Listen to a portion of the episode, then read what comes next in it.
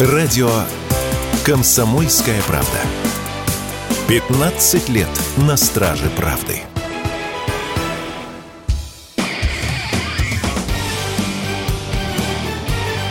Говорит полковник.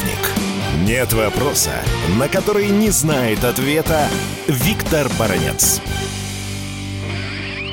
Российские военные, э, которые закончили зачистку Авдеевского коксохимического комбината, нашли в подвалах этого предприятия очень много западного оружия, западной амуниции. Колонны, которые по видео показало Министерство обороны драпающих украинских военных, что вы наверняка заметили, что в составе этих колонн находятся люди, которые одеты получше, чем разлохмаченные украинские бойцы. Это наемники. И Министерство обороны России сообщает, что все больше и больше обнаружится фактов, когда солдаты НАТО, штатные профессиональные солдаты НАТО участвуют в боевых действиях.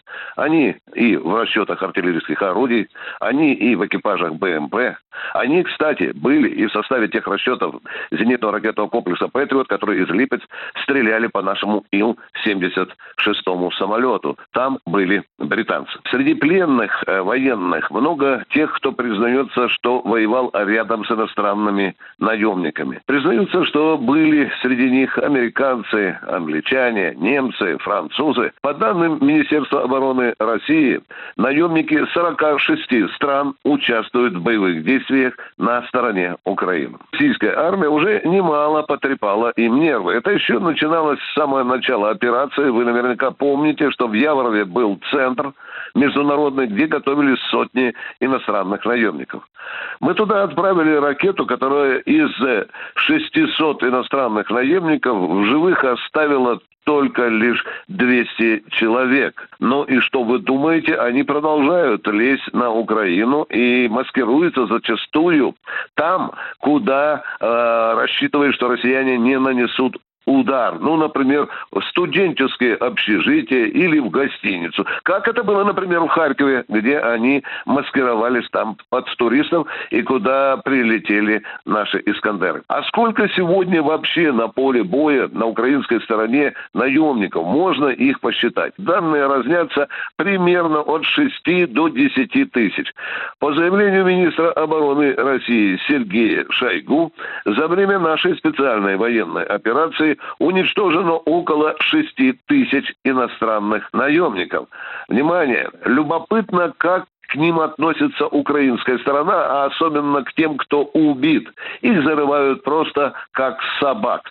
Зачем это делается? Затем, чтобы Киев не мог выплачивать деньги э, родственникам погибших наемников. Да ведь и хлопотное это дело, потому что поначалу они, украинцы, просили прибежать на поле боя на познавание, на познание трупов наемников э, непосредственно на место гибели, но поскольку это дело хлопотное, дипломаты не хотят ехать ни из Киева, ни из Харькова, ни из Днепра, то их просто э, прячут в цветные мешки. Обратите внимание.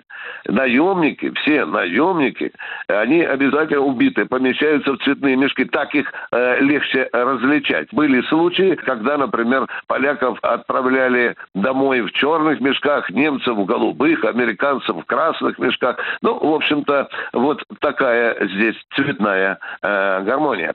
Ну, а теперь же другой вопрос. А а сколько платят этим наемникам, среди которых, подчеркну, есть и профессиональные военные, тех же американцев, англичан. В начале специальной операции украинцы платили им достаточно приличные деньги, например, по 3000 евро а, в сутки, но при условии, если этот наемник активно участвовал в боевых действиях.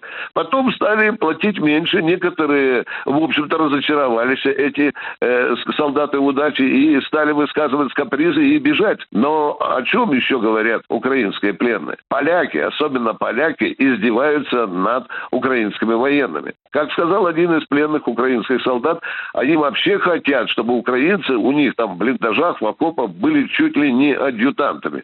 Было уже немного и драк, было уже немало и, и перестрелок. Откуда же деньжата на, на этих наемников? А деньжата все оттуда, из американской казны. Виктор Баранец, радио «Комсомольская правда», Москва.